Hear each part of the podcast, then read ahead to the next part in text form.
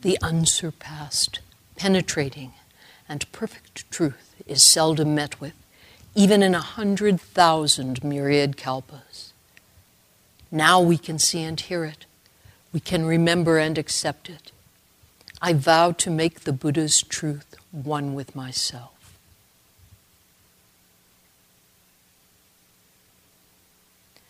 Talk Two sung scriptures, litanies, invocations, and our practice.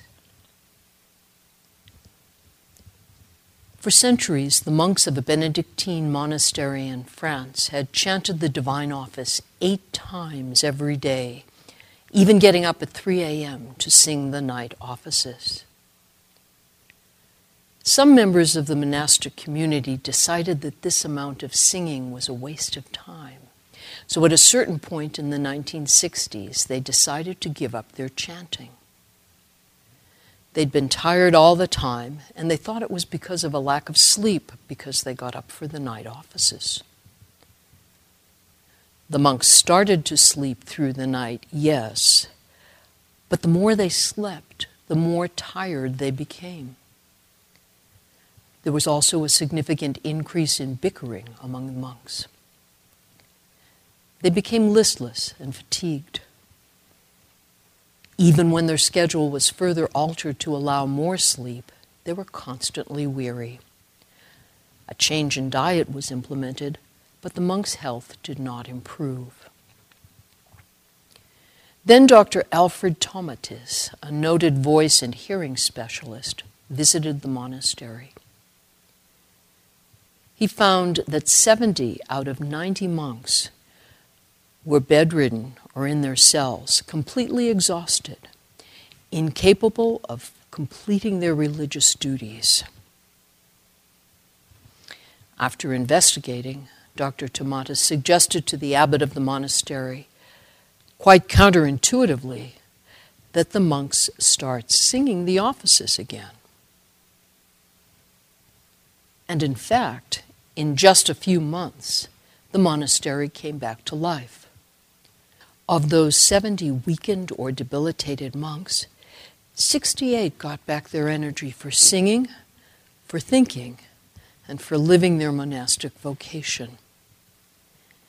When the monks resumed singing, harmony in their day to day relations was restored as well. Dr. Tomatis concludes clearly, singing is important. It energizes the singer as well as the listener. We can never sing too much any more than we can listen to music too often. It is critical, however, to clarify which kind of music and singing nurtures us. Singing matters, and sacred music makes a significant difference in religious practice. Reverend Master Jiyu knew this, and in this talk, I hope to address some of the ways her legacy of chanting supports us in our practice. Reverend Master Jiyu knew what the ancestors and traditions that go all the way back to the Buddha knew. That music unlocks the scriptures and teaching in ways that the intellect cannot. It opens our hearts in ways that the will alone does not. So, she set 10 major Buddhist scriptures, 12 major litanies, numerous offertories, mantras, dedications, and the homages to music. She created nearly 70 invocations that we sing throughout our liturgical year. She also laid the foundation for us to continue to create new invocations, mantras, and processionals, either setting scriptures and texts to the hymn tunes of past and present, or writing our own music. She left the cultural aspects of practice in Japan, and she brought the heart of Zen to us in the West. In literally translating the scriptures and in creating the ceremonial forms for their use, she understood clearly that Western chants and hymn tunes are the religious music of the West and would allow much greater access to the teaching. We don't chant in Japanese. And we don't chant in the Japanese style of percussive monotones.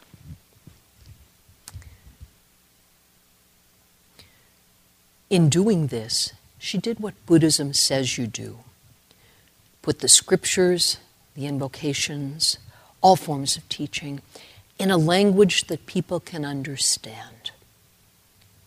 In the Buddha's time, monks weren't allowed to chant the Buddhist Dharma in classical Sanskrit.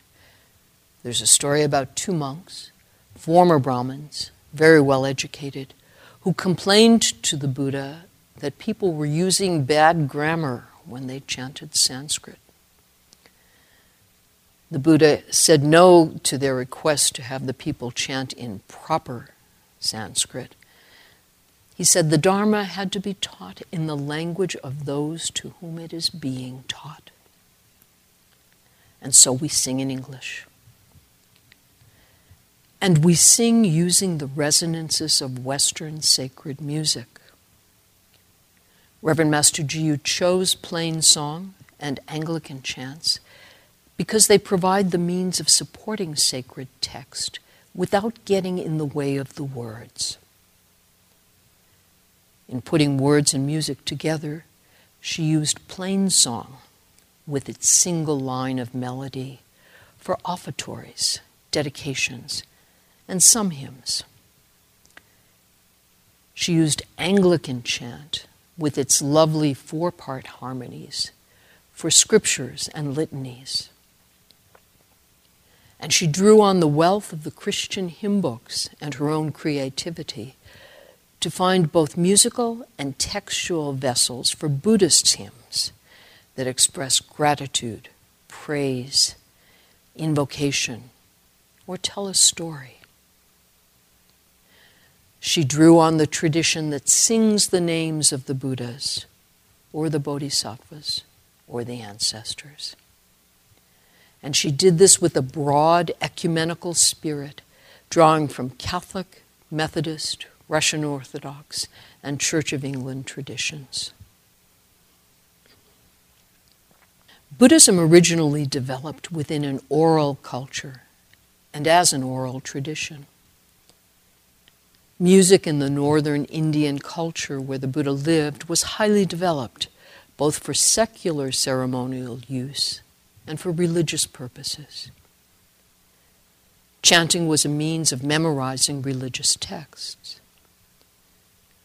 From the time of the Buddha and before, religious practitioners chanted to remember what is important and to pass it along to those who would come after in chanting, we can remember what is important and have it when we need it. Whether chanting the name of Buddha, or repeating a particular mantra, or singing an extended scripture like the Shurangama Sutra, monks and laity alike are invited to read, recite, write down, and remember.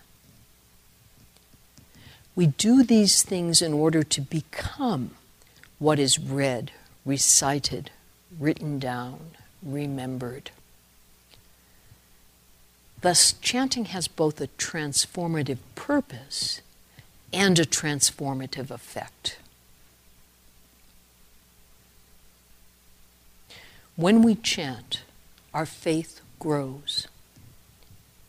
When we chant, we open our hearts and minds to that which is larger than ourselves.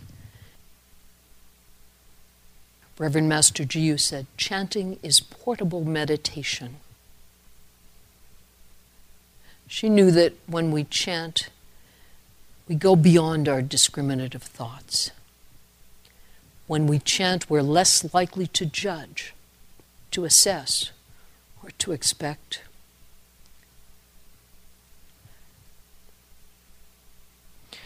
Reverend Master Jiyu was clear.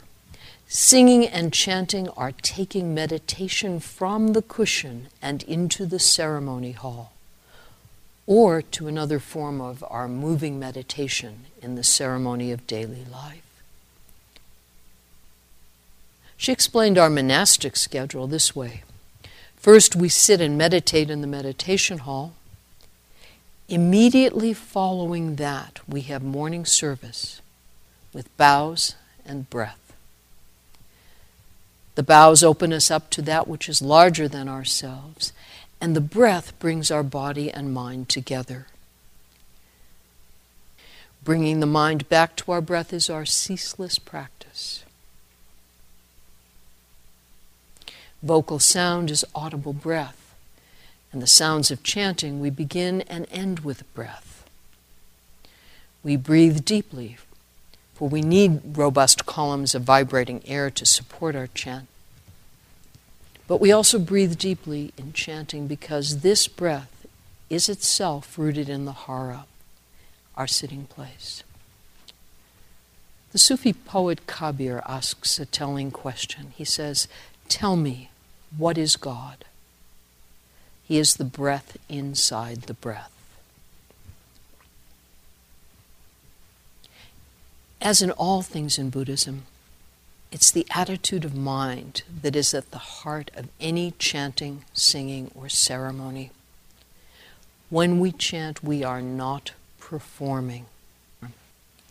Whatever the form, single note chanting, or singing an organ accompanied four part harmony invocation, the form itself always embodies the mind of meditation. The monks at Eiheiji, describing their chanting, noted that the chants are not meant to hypnotize participants into apathy.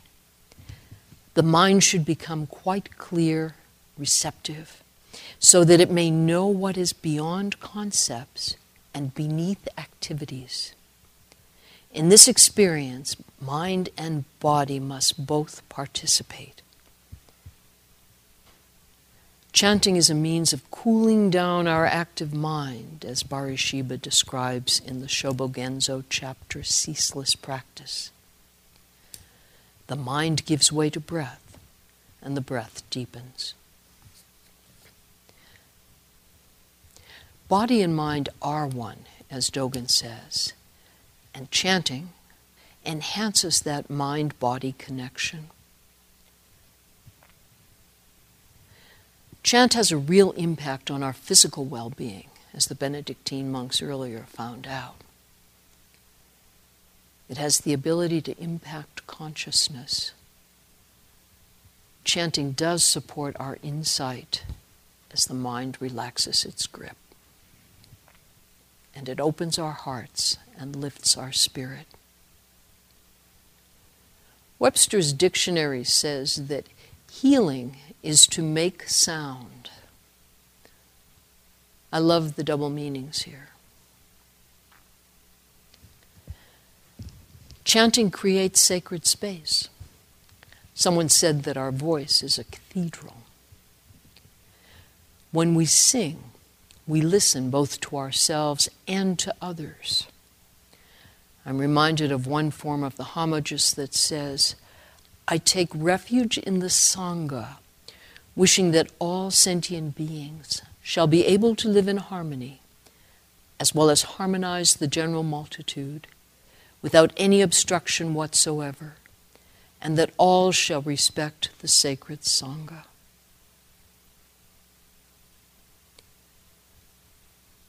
Chanting also allows for what Ajahn Amaro, in his book Inner Listening, calls the sound of silence or the nada sound.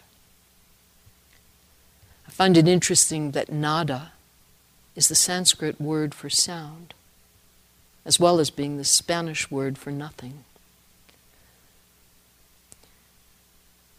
Music without rests or pauses simply becomes noise.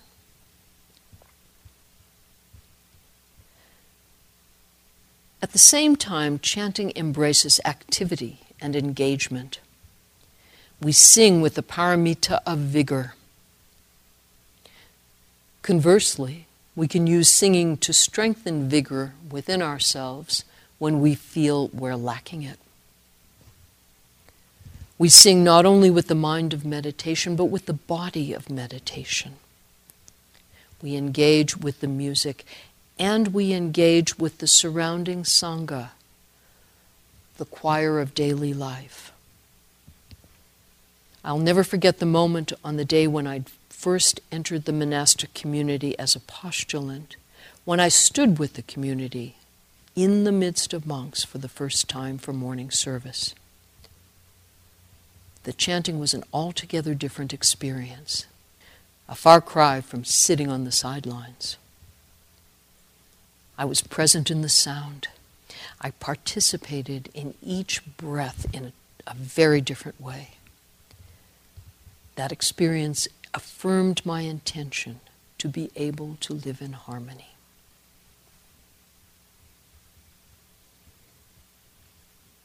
When we chant, we change our relationship to the scriptures or litanies that we sing. We experience the words of an invocation in a different way when we sing them. Our thinking process shifts as we breathe the musical line of the scriptures. Our breathing changes, deepens, as we repeat a mantra over and over again. The word mantra originally meant sacred sounds that communicate through vibration to inspire and to open the heart rather than the mind. Sacred sounds, Buddhist music, indeed does that very thing. Our fundamental practice is the harmonization of body and mind. This might be said to be one goal of the practice of chanting.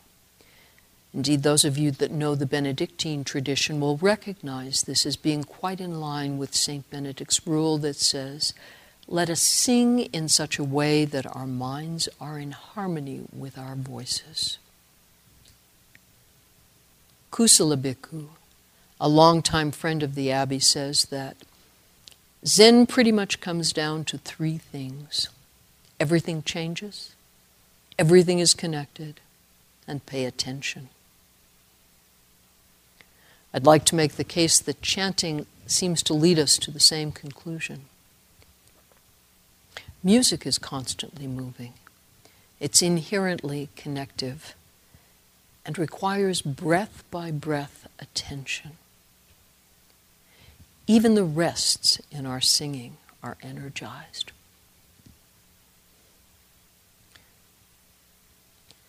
So, the practice of chanting provides a significant support of our meditation practice. How would I compare meditation and chanting?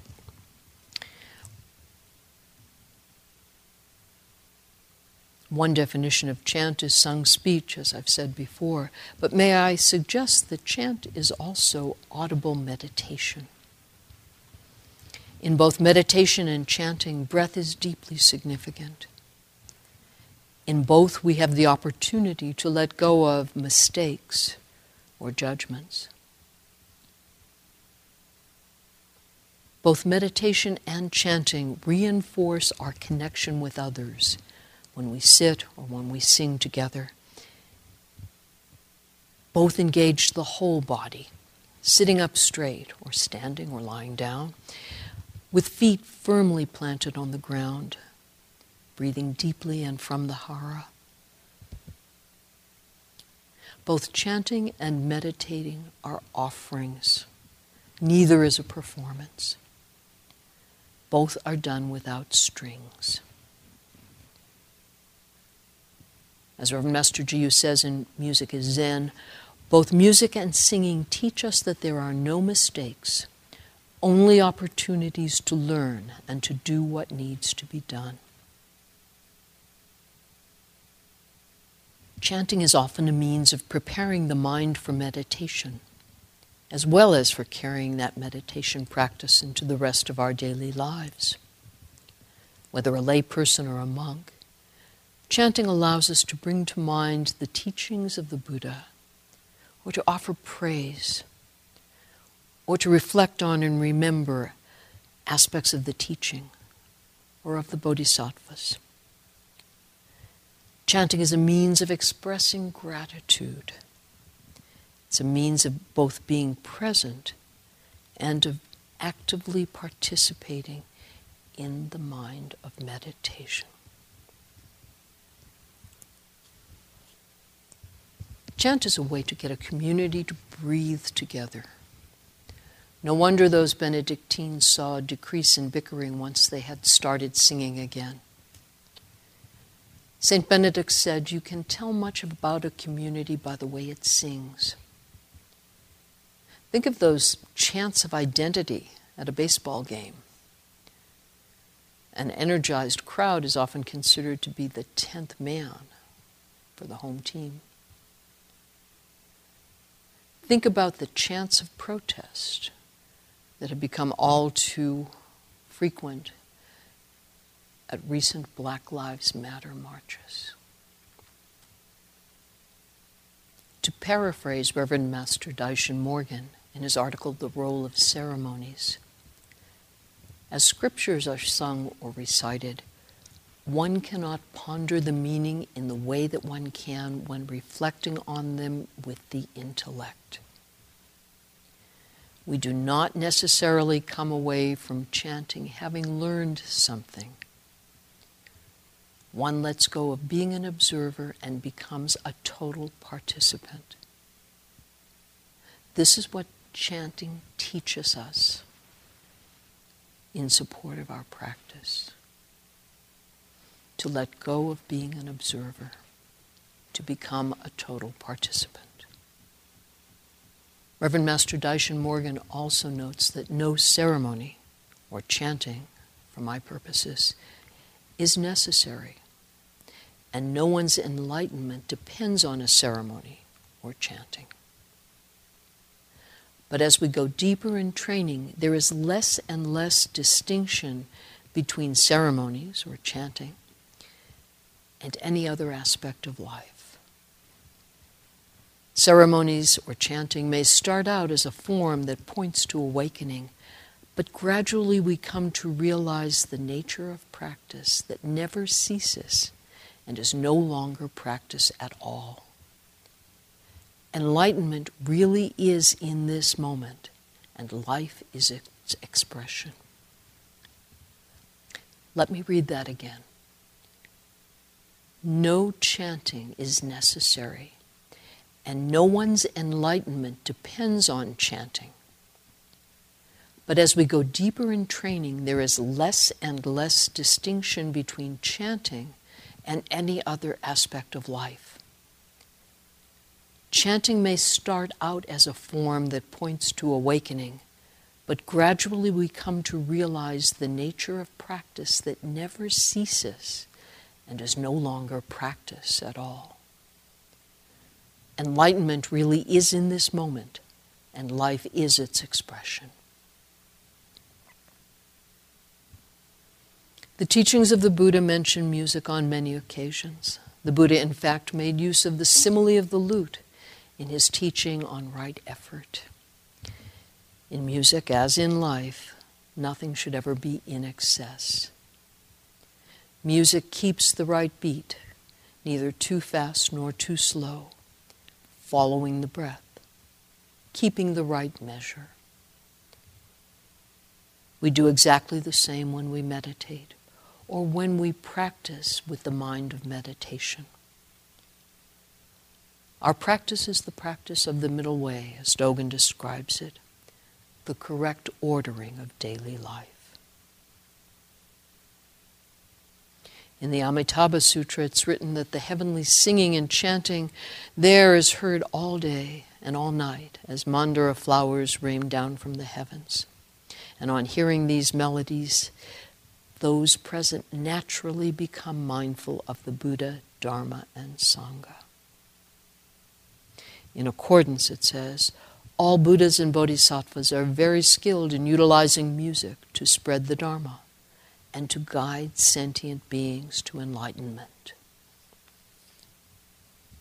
Sutras sung as hymns and other songs praising the virtues of the Buddhas have attracted and helped purify the hearts of countless disciples. The Buddha's teaching on the perfection of great wisdom says in order to build a pure land, the bodhisattvas make use of beautiful music to soften people's hearts. With their hearts softened, people's minds are more receptive and thus easier to educate and transform through the teachings. For this reason, music has been established as one type of ceremonial offering to be made to the Buddha. The Mahavairochana Sutra says, In all acts of singing there is truth. Every dance portrays reality.